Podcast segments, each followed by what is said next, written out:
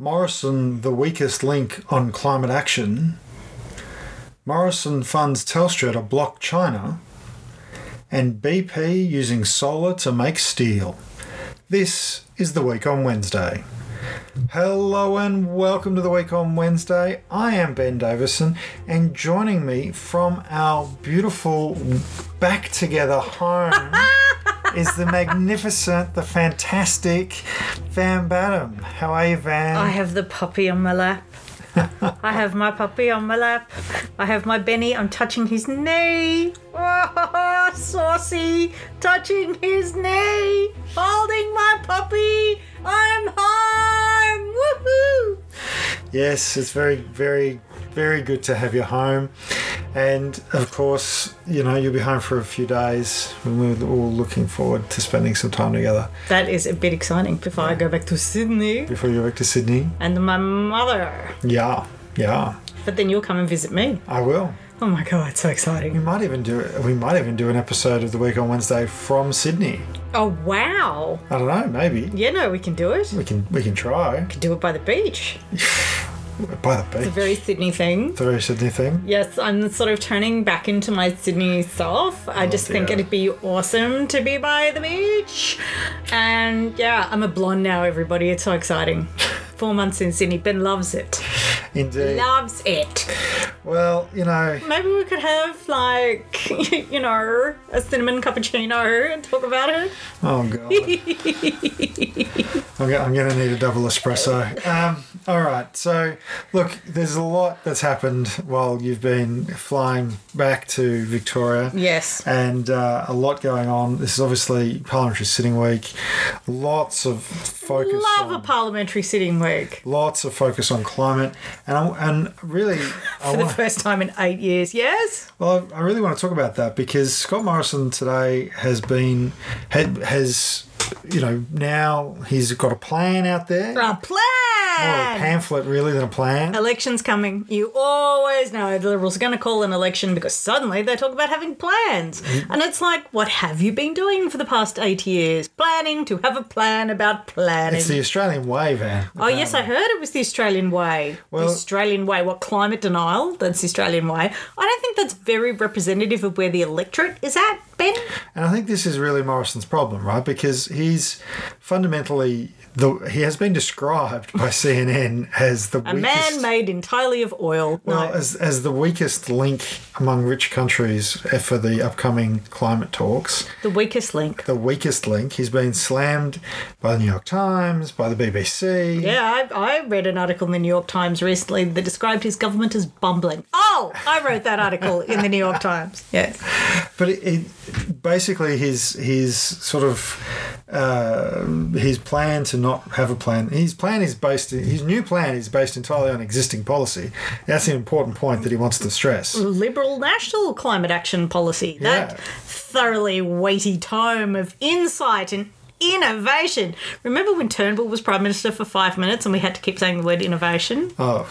And now that's over. It's just a slippery slope all the way down. So they're talking now about some of the key points in the plan, the Australian way. I am so excited to see Ben. I can barely let him get through a sentence. I'm just going to put that out there. Right? So the Australian way plan has no new policies. Tech will apparently save us. Did you realise this? Oh, yes. Tech is saving us, which is amazing because I seem to recall, didn't 40,000 academics lose their jobs? Just about, yeah. Yeah, 40,000 academics lost their jobs over the course of the pandemic. The government refused to provide JobKeeper to universities, despite the fact it wasted $6.4 billion in companies that didn't need it. No, I think it's closer to $40 billion. $40 billion. Oh, sorry. Yeah. Sorry, I do remember a $6 billion figure the other day. Yeah. Maybe they found some more wasted money. Who knows? You think they did? Yeah. So we didn't bail out the university sector, and we lost 40,000 people from research and teaching. Okay.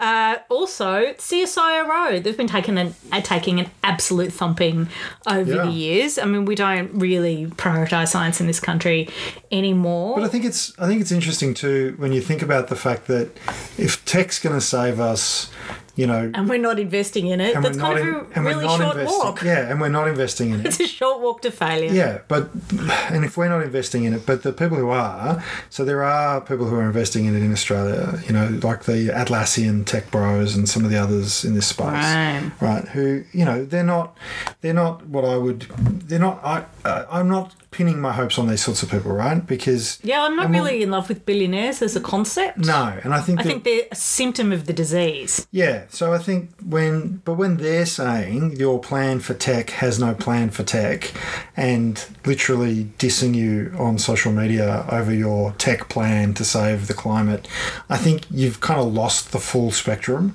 You know, when socialists like you and I are going, there is no government intervention here. The investment in the infrastructure and resources of universities and the CSIRO and education and training aren't there to support this. And at the other end of the spectrum, the kind of Mike Cannon-Brookses and the sort of Elon Musk types who are sort of like, you know, I'll just find enough tech money to do whatever I want, are saying you've got nothing. Then really, there's nothing there, right? Like, no, there's not. I mean, there's nothing there. They haven't invested in this infrastructure. What do people think? This is Germany? No, there is no long-term plan. Like there hasn't. If they wanted a tech-led solution, the time to start investing in that was 8 years ago when they got elected, or God help us, during the Howard era when all of these issues were becoming very present. Were already on the table. Yeah. But no, we have been living in our climate denialist bubble. We had, remember, Tony Abbott was Prime Minister for 5 minutes and his signature policy was axing carbon pricing, which was, of course, a world first. Finally, we were obliging capitalism to price externalities as opposed to just think the world. And it worked. It was reducing carbon. Oh, yeah, it did. Within a year they were down 11% or something ridiculous, and actually obliged innovation in the market. It was a market-based mechanism. Stephen Kirk Corliss makes this point about that time in Australian history, that not only did it result in lowering emissions, but unemployment was low, wages were high, underemployment was low, all of the good economic indicators were moving in the right direction, and we were helping save the planet. Since Tony Abbott's come in, all of the economic indicators have gone in the opposite direction and emissions have gone up. Oh, yeah. And, you know, the constant rhetoric from this government, oh, you know, we can't have electric cars. I like cars with a bit of grunt. Remember that? Yeah, Remember when Scott Morrison was telling us what a man he was just before the last election, because apparently men grunt. So, yeah, so electric vehicles and, oh, you know, Bill Shorten was some kind of wussy burger. Seriously, every week goes past, I just think how Bill Shorten hasn't picked up a chainsaw and taken his tension out on the real enemy, I just don't know. So Shorten was the one going, we are the only sovereign nation with all the ingredients for battery technology. We can be a world leader. Yeah, no. Yeah, let's build electric cars. Let's rehabilitate the workforce we lost from Holden. All these centres of industry that we have that can be revived with domestic manufacturing. Yeah, no, I like cars with a bit of grind. That's the other thing. That's the other thing that's happened this week is that Tesla has ticked over the $1 trillion market capitalization measure. That's what the market says the company is worth, for those who aren't unaware of that, because Hertz placed an order for, I think it was 100,000 vehicles. It was either 10,000 or 100,000. Either way, that there is a huge market for electric vehicles, and it's a global market, and Australia was in a box seat to do it. Now, of course, other countries have taken that up. Tesla has factories in other parts of the world, doesn't have any here. Norway replacing all cars with electric vehicles. There are no other providers who are looking to build vehicles here. You know, the idea that tech is going to save us is nonsense. They're saying that most of the emissions reduction is really about offsets and carbon capture, which we know don't work. The investment in those technologies was needed 40 years ago, and it hasn't eventuated in substantial improvements. The plan. Current policy is natural gas is a clean energy source. Oh, of course, natural gas. Anyone who's seen the natural gas... Like cow farts are natural, aren't they? Because they come out of cows, which are natural. But anyone who's seen, driven past a refinery anywhere in the world and seen the burning flame of natural gas at the top of the refinery can tell you... Or seen it in the kitchen or the heater and gone, wow, that looks like something's being burnt. Could it be carbon?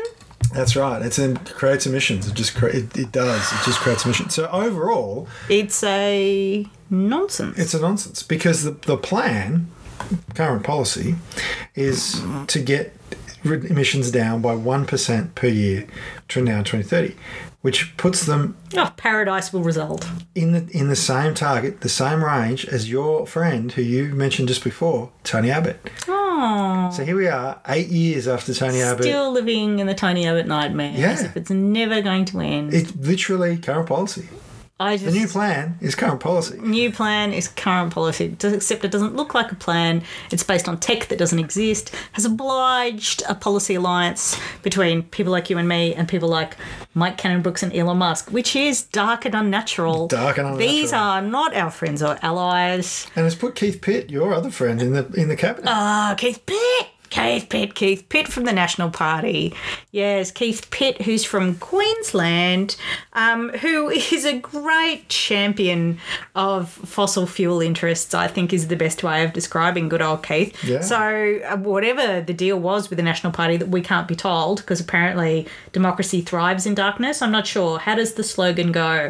I mean, $1 million in a blind trust here, secret deal with the National Party there. It's all above board. Just ask Liberal Party luminaries like Daryl Maguire and Gladys Berejiklian and Joe Barillaro and all of them, Angus Taylor, best friend. Keith Pitt's not only got a promotion into cabinet, he of course gets a pay rise as well. Oh, how fabulous. So, you know, the price... Lucky Keith. If anybody's wondering what the price of Keith Pitt's silence is, all you got to do is figure out what the pay differential is from being a junior minister outside of cabinet to being a cabinet minister.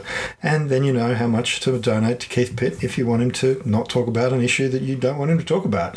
That seems to be how that works. Yeah, so the National Party now have 5 people in cabinet? Yeah, out of 29. Out of 29. Yeah. And, yeah, so 4.5% of the vote, 5 cabinet ministers. That's pretty good. That's more than one for each percentage point of the vote. Yeah, is that knowing where the bodies are buried or owning the cemetery? That is the question.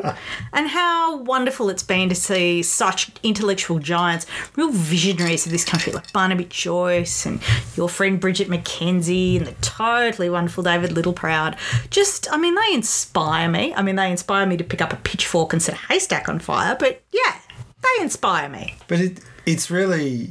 You know, it comes on the back as well of the UN report saying... that Australia sucks?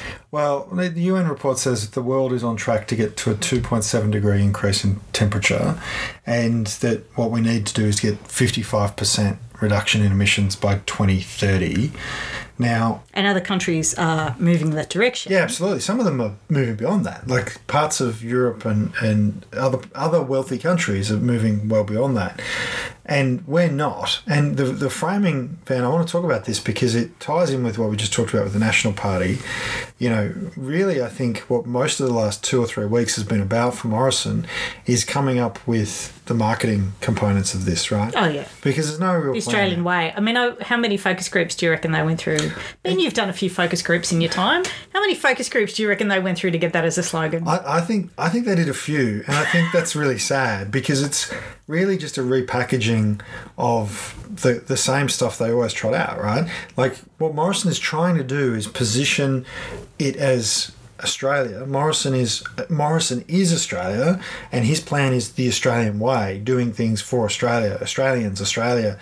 It's just repeated constantly. You see any of his news appearances, and that's all he's talking about. It's telling that the very first interview he did after announcing the new plan, which is existing policy, was to do Sky. Right, where they essentially softballed him the opportunity to practice his Australian way lines. Oh, there was an amazing edited clip.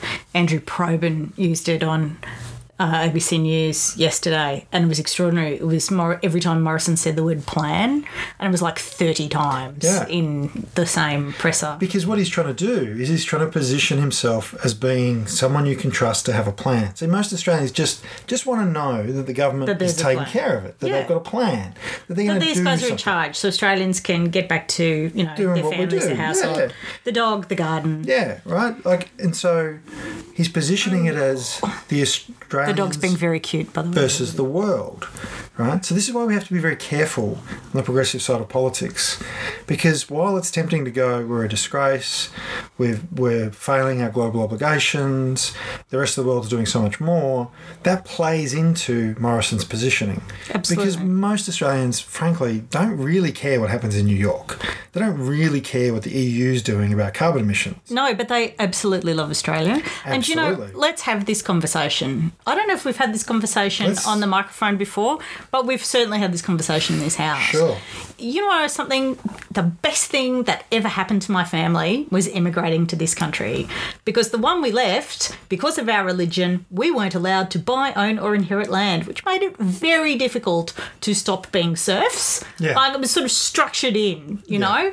And they came to this country and built a new life and seized new opportunities and bought a little fibro house after the Second World War, which housed and fed and you know, created opportunities for people like me eventually in only 3 generations to get to university. Incredible.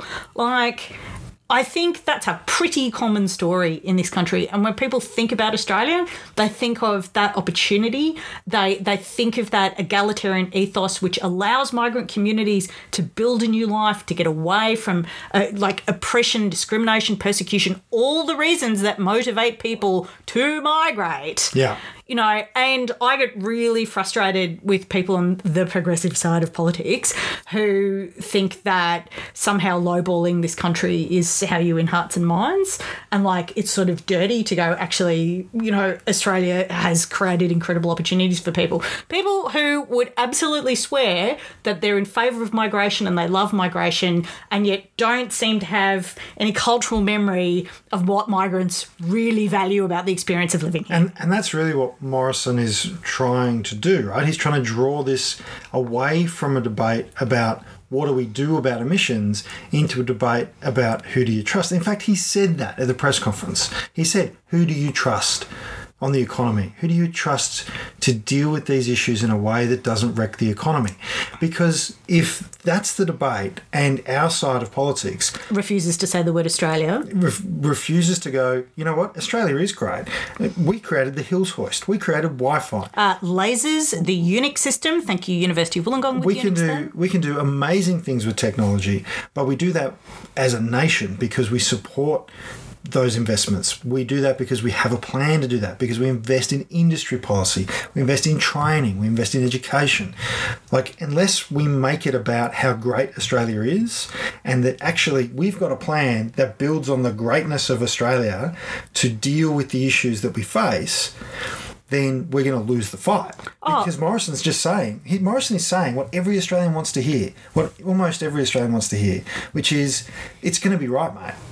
We've got this. Oh, we've got a plan. We've got a plan. And, you know, Australians, we do things our own way, plays into every stereotype going. And, you know, it enrages me because on the left, like, we are encouraged to be internationalist. Become an internationalist and respect all life. That is the motto. And, you know, the common family of humanity. I'm in. I'm 100%. I absolutely believe in internationalism and all of those things. The reality is we live in a sovereign nation called Australia that has a different and separate set of cultural circumstances that, frankly, have provided just unbelievable opportunities to migrants who came here fleeing persecution, you know. And, yes, that was on the back of stolen land and a genocide. Absolutely. And we can't acknowledge the reality of Australia without looking at what that displacement meant. Absolutely. But if we are internationalists and we believe in the project of liberating all humanity from oppression or perhaps the existential threat of climate change, right, that the relationship of this sovereign entity that we live in should be one of generosity.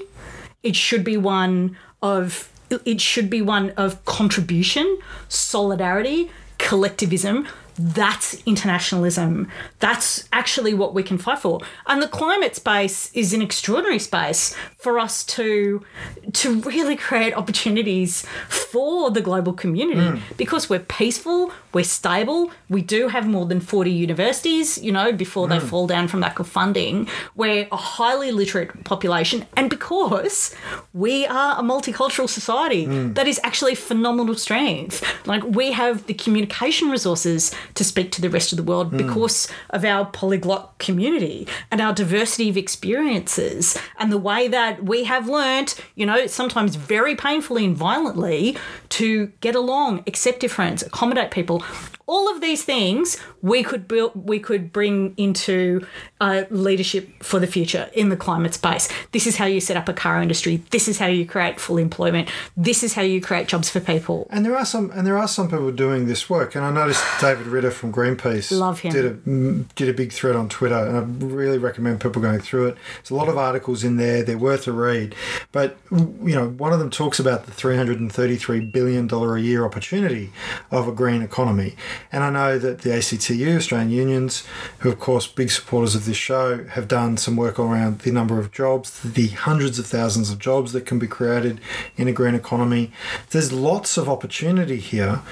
But again, we come back to, and I think part of the reason why you see the likes of Australian unions and Greenpeace and people like ACOS getting involved in this is that the world is moving, right, Van? Like there's really quickly. There's been an interesting thing happen in the last few weeks where the price of coal on global markets has reached record levels, and there was some pieces in I think the ABC talking about, well, does this mean that coal's back? Because Matt Canavan, of course, the national senator from Queensland, is banging the drum going, see, coal's great. Everybody loves coal. Banging the drum with his face. It's like, mate, the reason why coal prices are up is because we're in the interregnum period as we cross over from... That means between kings. As we cross over from the peak of needing coal-burning economy and coal being the primary source and people not investing because there's no long-term future. See, people invest in the future. They don't invest in the past. So you've got massive investors globally, trillions of dollars of money going, we're not going to invest in coal. So if you've got a coal mine and you're operating pretty efficiently, you can make a lot of money right now. There's no question about that. Will you make money in 5 years? Well, chances are no. No, because the momentum behind renewables is so extraordinary. And now, of course, because coal's so expensive, the relative cost of renewables is much lower, which will only hasten the death of coal. So it's not just a global thing, it's a here thing. It's a what's happening in our economy. What's going to happen to jobs here? What's going to happen where money is invested and not invested? And for the government to kind of just step back and go, well, we've got a plan, it's based on current policies, tech will save us. I can tell you, that's not how this works. It'll be the reason why ACOS and Australian unions are interested is because it'll be workers who pay the price. It'll be the unemployed who pay the price, by which I mean their communities will be smashed. The company will just pull out. The company will just go, you know what? We're not doing coal anymore, we're doing solar, and we're not doing it here because we can do it better over there, and you're all made redundant, and I don't care if it kills the town because we don't live here, we live somewhere else. Oh, and let's talk about Matt J. Canavan. So Matt J. Canavan, the Minister for Cosplay, the costume shop in search of a manager, he was talking about the nuclear industry the other day. Australia, of course, doesn't use nuclear power. We don't like it because it's dangerous, and if there's a problem, we haven't, as a humanity, worked out how to clean it up yet. Just ask, you've been to Chernobyl, haven't you, Ben? Yeah. How was that for you? Yeah, it's grim. It's a pretty grim place. It's pretty grim. Not a lot of human life there. Not a lot of human life. No. Looks a bit bleak, bit Fally Downy. Yeah. It's pretty bad. And you know, doing the bus tour of Chernobyl is pretty bad. Going to the museum is even worse, frankly, because that's where you see the deformity, the horrible things that happened to the people who were exposed to radiation, the fetuses, like the awful nature of it. And, you know, Fukushima is, of course, even more recent example of a whole city just totally deserted. Nuclear power is not the solution to climate change. Nuclear power was a 1950s solution to how to make sure nobody ever invaded anybody who had nuclear power. Like, that's what it was about. And I think this sort of idea that we're repurposing it as the future of energy is a science fiction fantasy. It's expensive. It takes a long time to build. The waste lasts forever. If there is a problem, it has to be close to population centres, which means if there's a problem, those population centres can become massively irradiated very, very quickly. Transportation of the fuel is incredibly expensive. It's not a reasonable and logical thing to do. There's lots of people who would like it to happen. Yes, like the coal industry. So somebody at Gordercans, hello, made this point on my Twitter the other day that nuclear is being pushed by the coal lobby because it takes 30 years for a nuclear power system to work, that actually buys the coal lobby more time. Well, you know.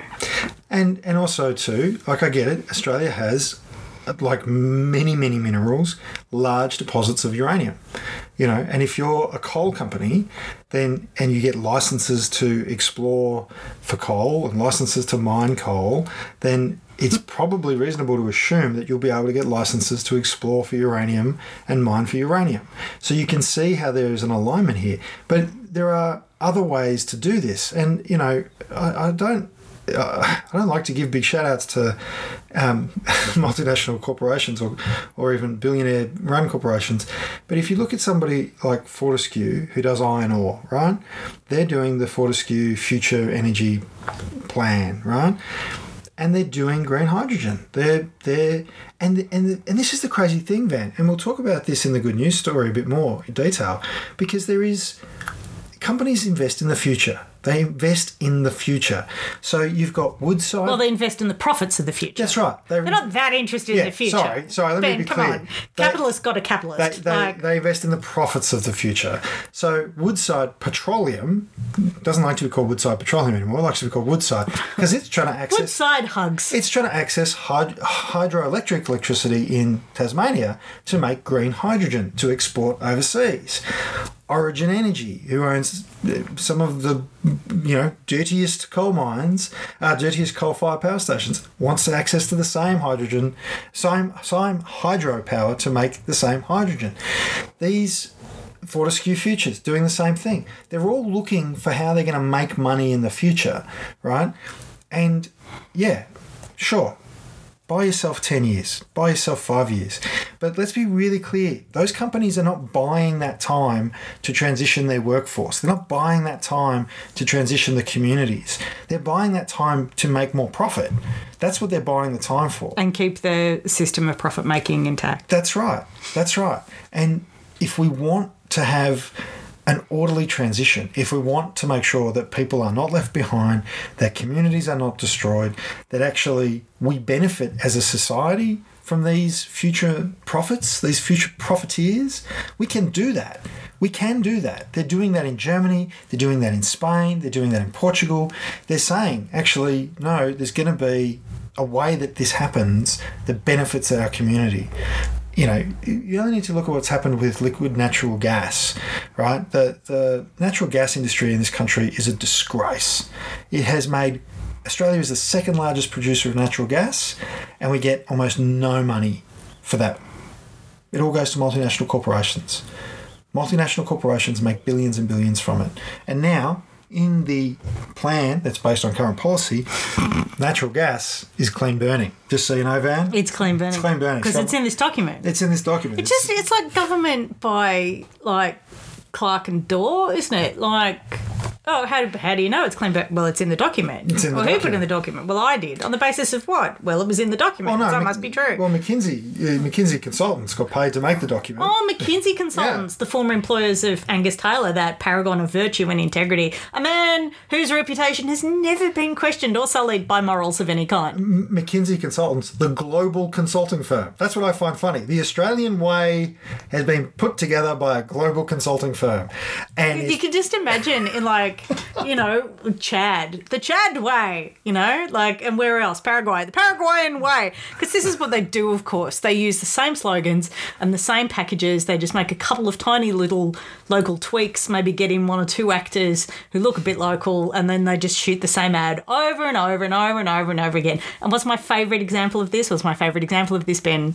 Is it the death tax? Yes, it is the death tax. The death tax, of course. So during the last federal election, you may have seen a lot of Facebook content about a death tax that Labor were definitely going to bring in, except they weren't. It was not policy. It was probably denied 100,000 times.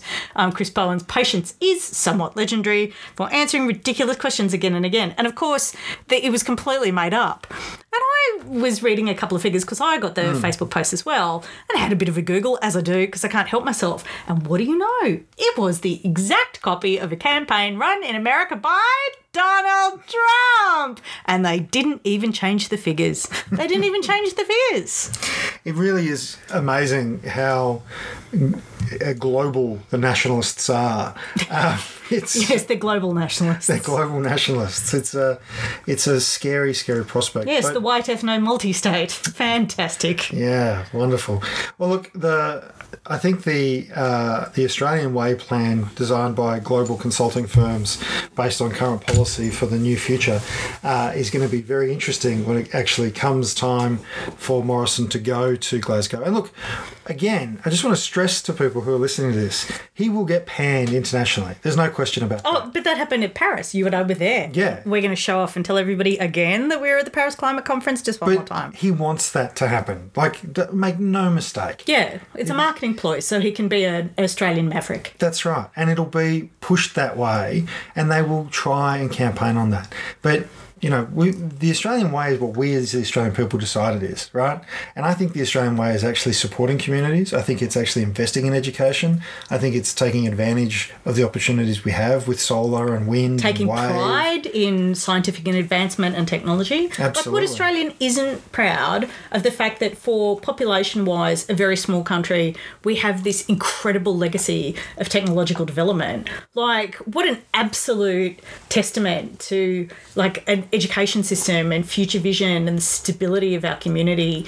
Like, it's extraordinary that what I would consider to be bedrock Australian values of being creative and entrepreneurial and innovative and all of those things, the Morrison government doesn't care, but they'll wrap themselves in the flag when it comes to election time, and they'll focus group their little slogans and say the words plan in Australia as much as possible. So somebody who isn't really paying attention will be like, oh, yeah, I'll give them a number one preference because they're going to plan for Australia, because that's how these things work. And the only way to fight fire, dear friends, comrades and beloveds, is with fire. That's right. And just, like, as long as you cut the Union Jack out, I reckon there's no problem with wrapping yourself in the flag. So, look, it's going to be a very interesting time. Morrison has publicly dared Albanese to fight a campaign on climate change, because let's be clear, he's not going to fight on climate change. He's going to fight on trust. He's going to fight on who's got a plan. And who loves Australia more. Who loves Australia more. And every time we bag Australia, or every time we go see internationally we're pariahs, that puts offside all those people who, in their heart of hearts, go, Australia is a great place, because it is. It is. You know, there are problems. We can fix them. We can work to fix them. We should work to fix them. But every time we on the left criticise Australia, we lose. Yeah. So let's stop doing that. Let's start winning, because there's a lot at stake here. Yeah, like the future of humanity. Like, now's the time, I reckon. You know, I find it so far, I spend a lot of time on the internet. I don't know if you guys know.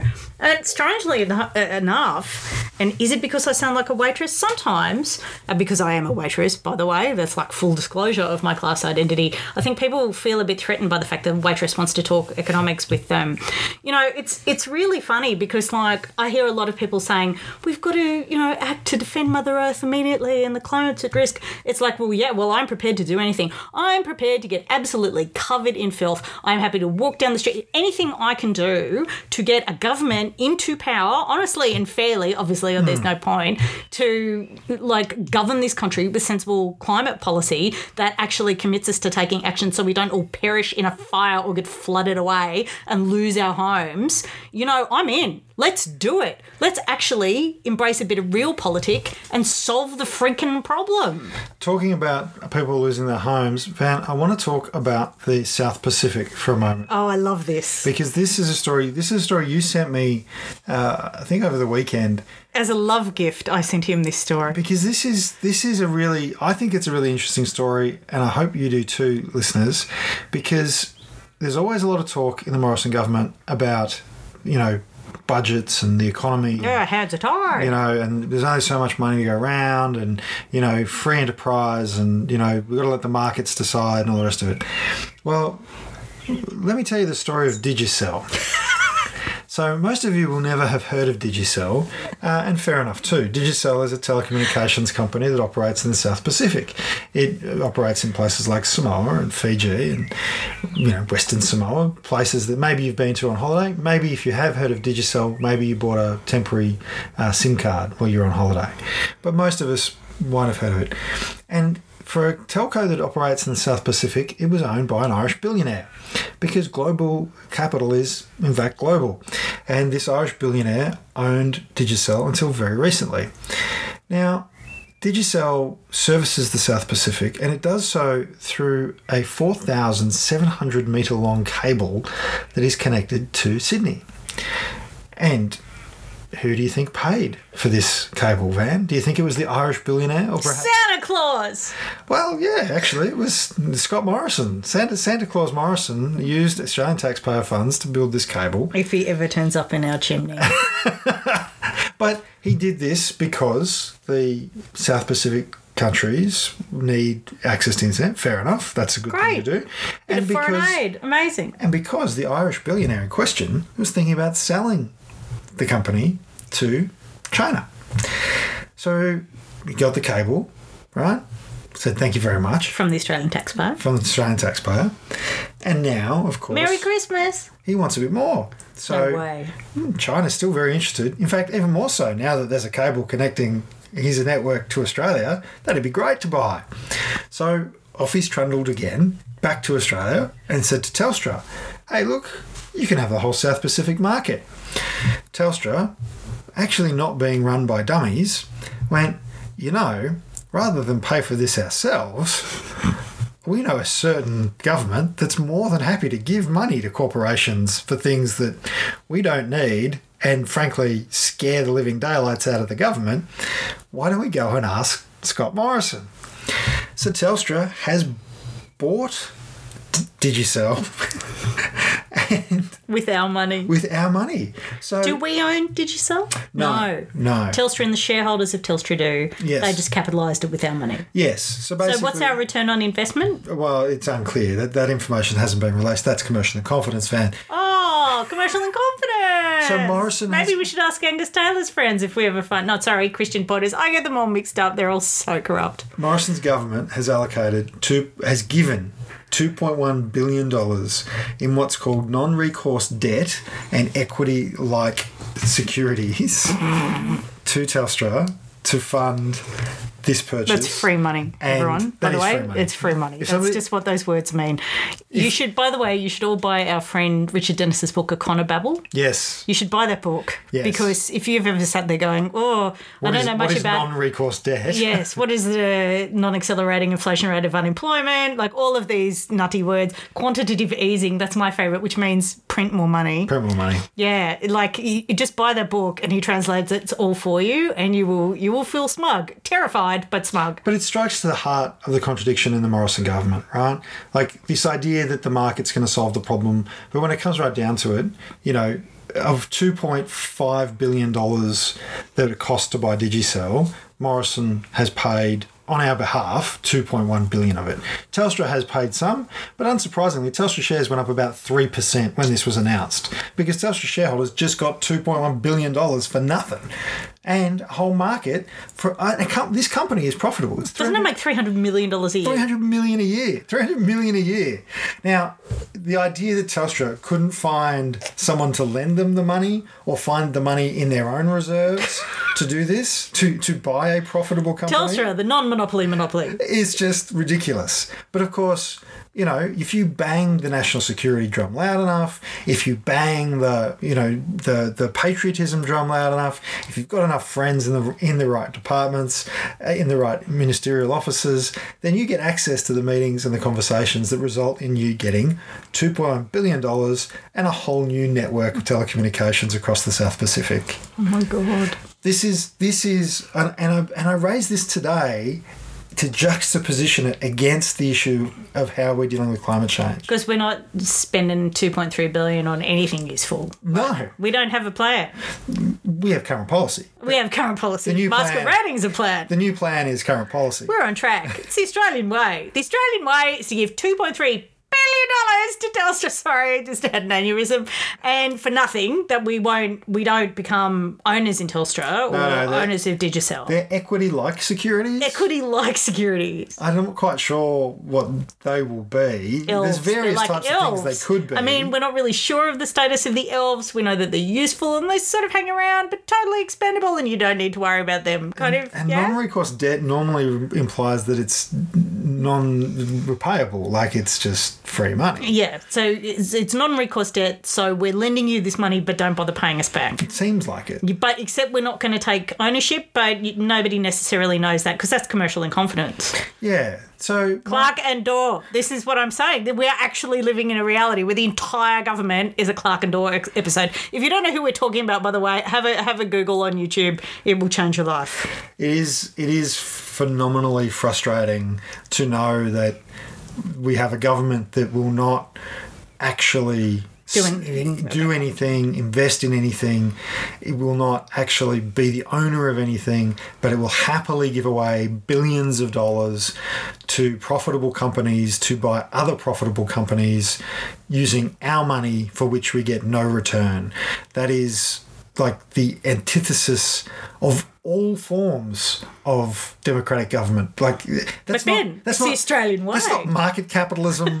That's not democratic socialism. It's not social democracy. It's not even a US hypercapitalism. It's a cacoch. What's the word when the worst people run things? I think it's a cacocracy or something. Cacocracy. Yeah, that's what it's like. Society ruled by fecal matter, I believe is the translation. It's so insane. Oh, it's shocking. But everyone, can we just take a moment? I haven't seen Ben in 4.5 months, and literally one of the first things that we have done since we've come home is have this conversation about, the capitalisation of, a privatised entity. And I've got to say, my little heart is going bang, bang, shing-a-lang-lang. It is so good to be home. Well, look, my heart also goes out to all of the people out there who are trying to make solutions to the climate problem, who are genuinely trying to work on tech solutions. The farmers who are trying to be more efficient with their land use, regenerative agriculture, emissions, doing all that work, and seeing these sorts of permaculturalists, community resourced agriculture. That's just agriculture. I'm just going through all the forms of environmental agriculture, permaculture. I love you all. I love all of you. For them to hear these sorts of stories, I'm sure, is really frustrating, because it's frustrating for us to have to tell them. It must just be incredibly frustrating for people who are doing the work, on the front line, trying to make us a lower emission economy, to see the billions wasted in JobKeeper, the money poured into private companies, profitable private companies, to buy other profitable private companies that, the market was happy to buy. That's the other thing. The global market, somebody else wanted to buy the thing. But, we couldn't have China buy it. Oh, what would they do with it? China listening into phone calls from Vanuatu. Oh. It's like buying the last formal dress in the shop just so Stacey can't have it. That's right, yeah. Stacey's not getting my taffeta gown. Oh, brain bleed. Anyway. Here we are. But, the good news story this week, actually, again, all these things tie together. Yeah, they all tie together. Capitalism's bad, everyone. Because I don't know if you've got a sense of that from this show, but we're not huge fans. The point we made earlier, right, is that action on climate change is happening and is going to happen partly because companies invest in the profits of the future, right? That's what companies do. It doesn't matter what you do now. Your share price is tied to what people think you're going to make profit on in the future. So Woodside we've talked about. And now the good news story today is that BP, British Petroleum. That's what BP stands for, by the way, in case you were wondering. Yep, it used to be called British Petroleum, used to be a state-owned entity, was privatised.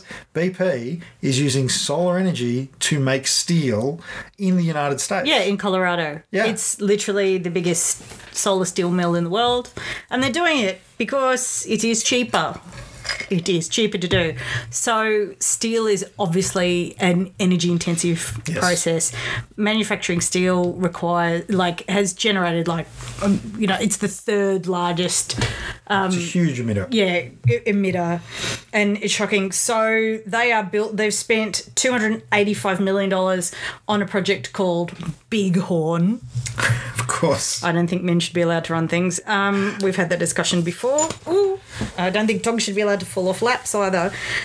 So Big Horn is absolutely massive, and it's like part of this whole the way that steel production is going is towards this sort of framework as green steel. Yeah. You know, they're investing in decarbonising the steel sector. Yeah. Because obviously it makes it cheaper, and that's all capitalists really think about. Yeah. And the technology has moved because someone somewhere had a government that decided to invest in it. It's just absolutely phenomenal what they're doing. So the equivalent of the energy generated will take 92,000 cars off the road in equivalent. They were just there, strangled by the dog. And it negates 433,000 metric tonnes of carbon dioxide emissions a year, which is just completely amazing. There are 750,000 panels in it. Wow. Yeah, it's huge. Like, it's absolutely massive. It generates 300 megawatts. It will be able to make steel, and it also reduces the carbon footprint because it means that, like, America doesn't have to ship in all the, like, pre-manufactured steel. It gets – because the whole thing is about lowering carbon miles, getting close to, like, point of origin. That has an effect on your shipping and the rest of it. And BP, that's what I just can't get my head around. But this is the point, right? Like, investors, British companies, Petroleum are investing in solar technology to make steel, and the Australian government under Scott Morrison has a plan to have a plan to have a plan to have a plan until we all die or it goes away. And can we, on the subject of the Morrison plan, it's they want to reduce. They want to, get us to net zero by 2050. And let's just do the maths on who's in the coalition party room and their ages and what they're likely to be doing in 2050. And quite honestly, friends, it's 29 years away. They'll probably be dead. So let's just put everything into a bit of realistic timetabling about maybe why they're just not that committed to the long-term future of the planet or the people on it, let alone all the cute little species. By BP, British Petroleum, are investing in a massive solar farm to power a steel mill. And I think... Oh, my God. I think the good news about that is that there's ways that we can do this, and I think... I want to go back to, again, that work that Australian unions did with a number of collaborators from across Australia to point out the number of jobs that can be created here. We can create jobs in this. BP's not doing that project in Colorado to create jobs, but it will create jobs in Colorado. And if we take advantage of the fact that we are one of the sunniest continents on Earth and that we have lots of wind and we have lots of waves, we pride ourselves on being a surf nation. Lots of open space. Solar power loves open space. We've done a lot of discussion in this country about having more open-cut mines, whether it's for coal or iron ore or something else. I gotta say, I'd much rather see acres and acres of solar panels than another open-cut coal mine. And if that energy is then used to fire up green hydrogen production, which is a good, well-paid, unionised job, fantastic. There's jobs in the manufacture of solar panels, in the maintenance of solar panels, in the running of the electrolysis machines for the hydrogen. Electrolysis is hair removal, Ben. But that's what they're called, electrolysizers. Sure? Electrolysizers. Anyway, they're called... Begins with an E. In the production of ammonia for the export of green hydrogen. There's such a supply chain, such a value chain that can create jobs. And, you know, that's why we say to people, unions care about your job. Join your union, australianunions.org.au/wow, because companies are moving. Companies are doing this stuff. You know, people do ask me all the time, like, I feel so powerless and climate change is overwhelming, it's annihilating. And it's like, have you ever considered collective action? Have you ever looked at the relationship between industrial organising and social change? Because heaps of the things that we love the most are things that came about through union activity, because actually if you collectivise people around the means of production where participants in that production have an equalising power to the people who own those things, well, you're at the table and you get to negotiate and make demands. It's literally the principle of unionism. So I don't actually put a lot of stock in the claims to environmentalism that come from people who aren't union members. Like, what are you doing? And if you're out of the workforce, there are plenty of solidarity organisations you can join. You can be a retired worker and be a member of a union. Yeah, absolutely. Or you can find auxiliaries or solidarity groups or all of those things. You know, you're never going to be turned away from showing solidarity on a picket or a union action. That's not how this works. Because we've seen too that when it's just left to corporations, we've seen that you'll get the sharks. You know, you'll get the sharks and you'll have the $10 an hour backpacker exploited doing construction in a solar farm, you know, and you'll see that that's financed by global capital, right? Because at the end of the day, that chain from decision maker, we're going to do the green thing, we're going to go, you know, we're going to do the right thing and go green, and then how it's implemented on the ground can often be very, very distant from each other. And that's part of the reason why being in the union is so important, because if we have a capitalist-led green revolution that only focuses on the cost and the profit, then labour will still be, that's our labour, that's us, will still be part of the cost side, and there'll still be pressures on us to be less, to take less, to have less. We don't want that. We want action on climate change to result in higher living standards, in better outcomes for working people. And that's only going to come about... Like more beautiful communities. Yeah, that's only going to come about... Better water, not dead animals. If we're at the table. And yes, government is an important part of that, but so is being part of the union, because then you're negotiating. You're talking about the conditions under which solar farms are built, wind farms are built, how the transmission lines are constructed. You know, what happens in that steel mill in Colorado, how those workers are treated, whether it's safe or not, you know, we don't know that detail, because, you know, that story is about the green side of it. There's always more to this story, and part of making sure that the worker side is actually looked after is you joining your union. That's how you get looked after. I love being a union member. It's awesome. I love it. Seriously, like, you sleep better at night time because you think, I'm doing something. And can I want to give it another shout out. We do this now almost every episode. I had a conversation today with Francis Leach, who is doing some interesting stuff with music. I'm sure he'll talk about that on The Job, the official Australian Union's podcast, but they've been interviewing frontline workers, and I know they're interviewing workers impacted by climate as well. So do check out On The Job. We love Francis Leach. He is a good comrade. Him and Sally Rugg do that podcast.